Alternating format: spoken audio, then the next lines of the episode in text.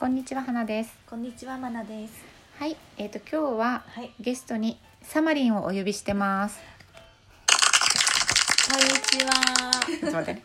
いいかな。サマリン。はい。はい。えっ、と役員で、うん。アフロディーテというサロンをやっています。はいサマリンです。よろしくお願いします。よろしくお願いします。今日はあの頭頂透明にと透明の頭とあと聞こえるで頭頂うん頭頂タイプの人についてお話をしようと思ってたんですけどちょうどサマリンのところにいるので、ううん。ん、サマリンのね。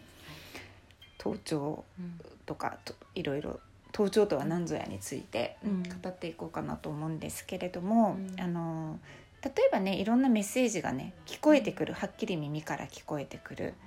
それが結構あの頭頂タイプなんですよね。うん私とか最近本当に固有名詞が聞こえてくるようになったりとか山口さんとか。ね、すごいですね。そうん、井上さんみたいな。それははっきりとうん。誰かに言われ隣で誰かが「山口さん」って言ってるみたいな、もうそれがななんかすごく何とも伝えられなくって男の人の声とか女の人の声とかっていうわけでもない。あそれももう分かんない。わからない、ううん、し何なんだろう。その例えばねこうほら今さこう横でマナさんが私につぶやいてるように、はっきり人の声として聞こえてくるかって言ったら決してうん。そうでもないんだけど聞こえてるみたいな文字とかでは浮かんでこない来ない。もう声で。うん、声で。あだからさ、あ、そうだよね。ひこれは何？タイプになるんだろう。こう、ほら、人によってはさ、うんうん。例えばさっき言った山下さんっていう山下っていうのがさ、文字として多分現れてね、うん来る人もいるんだろう。うんうんその現れ方ってするマナさん？文字にはないけど、うん。映像で見える場合があるあー。昔は確かにね映像多か多かったというか、うん。どんどん大きくなってこの映像が何かっていうのがすぐ分かった感感じなんですよね。ね、あ、そうよね。文字で浮かぶ感じじゃないね。ううん。ん、なんかやっぱり。なんかあだからさ映像もほら見えるって言ってもさはっきりさ見えるわけじゃないやん。うんね、あんま人によっては肉眼みたいにさうんもうくっきり見える人もいるかもしれないけど私もマナさんも多分こうぼやってね、見えるっていうか感じる感じでなんか本当に別世界のビデオを見てる感じなんです、なんか心の中にテレビがあるぐらいの。なるほどね。うんうん。うん。このテレビがただ川が流れてるだけだけどそれがなんでそこにあってどうなるのかが分かるっていうう、ん。感じなんですよそうそうだから見える人ってみんなさ勝手にさ、はっきり見えてるんだと思われるけどさ。ね決してそうじゃないそんな感じで聞こえてくるみたいなうん感じなのかな。私の場合はね。うん。でサマリンの場合は、その左耳からいろんな情報を受け取ってて、それがすごくポジティブに変換されてると、うん、いろんなことをね。ううんぱ右から聞くのと左から聞くのって差がなんか出てきますようね。ん、多分ねそのどうしてもやっぱり右で聞く人っていう右で聞く人っていうのは左脳の方だし、左から聞く人はねやっぱ右脳を使ってだったり、まあ、バランスももちろん大事なんだろうけど、うん、だからちょっとねこうふわふわしすぎてる時は右で聞くようにするとか。でもやっぱり考えすぎてる時は左で聞いてみるとかっていうのもいいのかなってもふと思ったんだけどサマリンはだからなんか多分左でいろんなことをキャッチしてるんだよね。そっからどんな感じ？そっからえっ、とね右のここに浮かぶ感じ、右にあなるほどね、うん。浮かんでそのまま考えずに言葉で出ちゃう、そうよね。うん。ポロってね。うん。勝手に、うん。うん。ね。だからそれを左から察知して右で浮かんで口から勝手に出るそう。ね。あなんかすっきり。すっきりしたね。言いながら気づいたけどね。うん。なんかそんな感じでね、ううん。ん、だから頭頂タイプの人っていうのは、うん。そのサマリンも、うん。その勉強する時とか、うん。その聞いた方が入ってきたりとか、う。ん、聞いた方がここは出るなっていうあの高校生の時に山を張るでしょ、うんうん。ここ出るなっていうのを、うんあの父の声がすごく心地よかったので、うん。そこを読んでもらうと覚えてる。ずっと、ん。ほら出たみたいな、うん。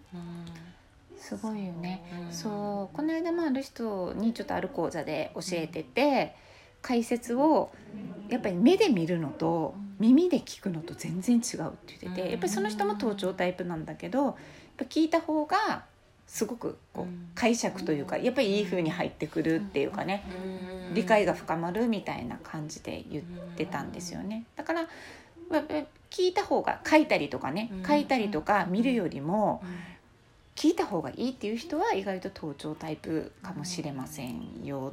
って聞い聞いてる分は記憶に残るから、うん。結構記憶力がいい人そのほら、うん。聞いてからの記憶力、うん。うん。例えば、ねあの暗記とかではなく覚えての記憶力じゃなく、うん。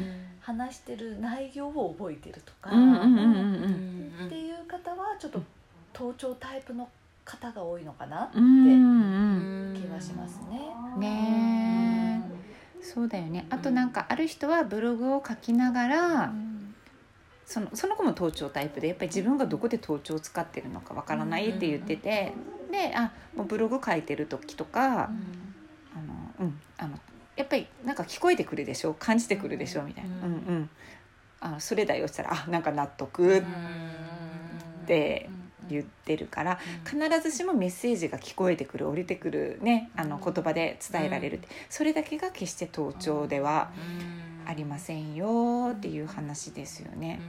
実際あれですかねラジオとか、うん。テレビとか、そういうのも頭頂になりますよね。うん。なんか欲しい欲しい情情報とかね。うん。パンって入ってくるってあるとか、そうそうそうそうそう。本当そういうのもねあの、うん知りたいなと思ってることがね誰かの口を通して耳に入ってくるっていうのは、あのそれも盗聴ですし、うん。きね聞くっていうのがねすごく、なんか今ねふと思ったのが、うん。こう左耳から入ってきて、うん。右脳に行く時に、うん。多分、うん。音で聞いてるから、うん。男の人なのか女の人なのかほら、うん。言われてるのがどっちかわかるっ。て感じ？わかります？そうなの、頭頂うん。うん。使ってる人は、うん。こう行く間にうん。音で変換してるから、うん。男性なのか女性なのかっていうのがなんかこう、うん。わかる。わかる？うん。タマリンガじゃない、そ うか。うん。なんかあおばあさんが言ってるとか。そうああ、ね。そうかさサマリンはそうよね。だけどほらそこで映像がまた見えてくるけんね、うん。ああ面白い。あうん。なるほどね、そう頭頂にもいろんなタイプがあってあほらあのえっ、とね周波数を耳からめっちゃ拾ってるっていうね。うん。だからうん。ね分かるっていうか、うん周波数でいろいろこう読み取ってるみたいな、うん。音とかじゃなくてうん。っていうタイプの人もいるし、うん。だから私もやっぱりその耳には結構敏そうやってその頭頂を使ってるみたいだから、あの声が苦手な人はもうダメ。もう声が好きな人はもうそれだけで好きっていうか、もう声でその人との相性が分かるぐらいなうんうんわかる。うんね。そうそうそうそう。うん。声大事。大事。う。ん。だから前ちょっとある遠隔でちょっとある勉強をあのなんだろうズームかなんかで受けてた時に、うん。あ画像なしだったから電話だったのかな、うん。もうその人の私声がダメで、うん全く頭に入ってこなかっはあ。たねだからやっぱりね本当敏感な人はう、んその自分の感覚を信じてまずいいですよっていうのが一つですね。ううん。んあと頭頂タイプの人におすすめしてる方法っていうのがあの唾をごっくんってしてくださいっていうあうん。耳が通るじゃない、うん。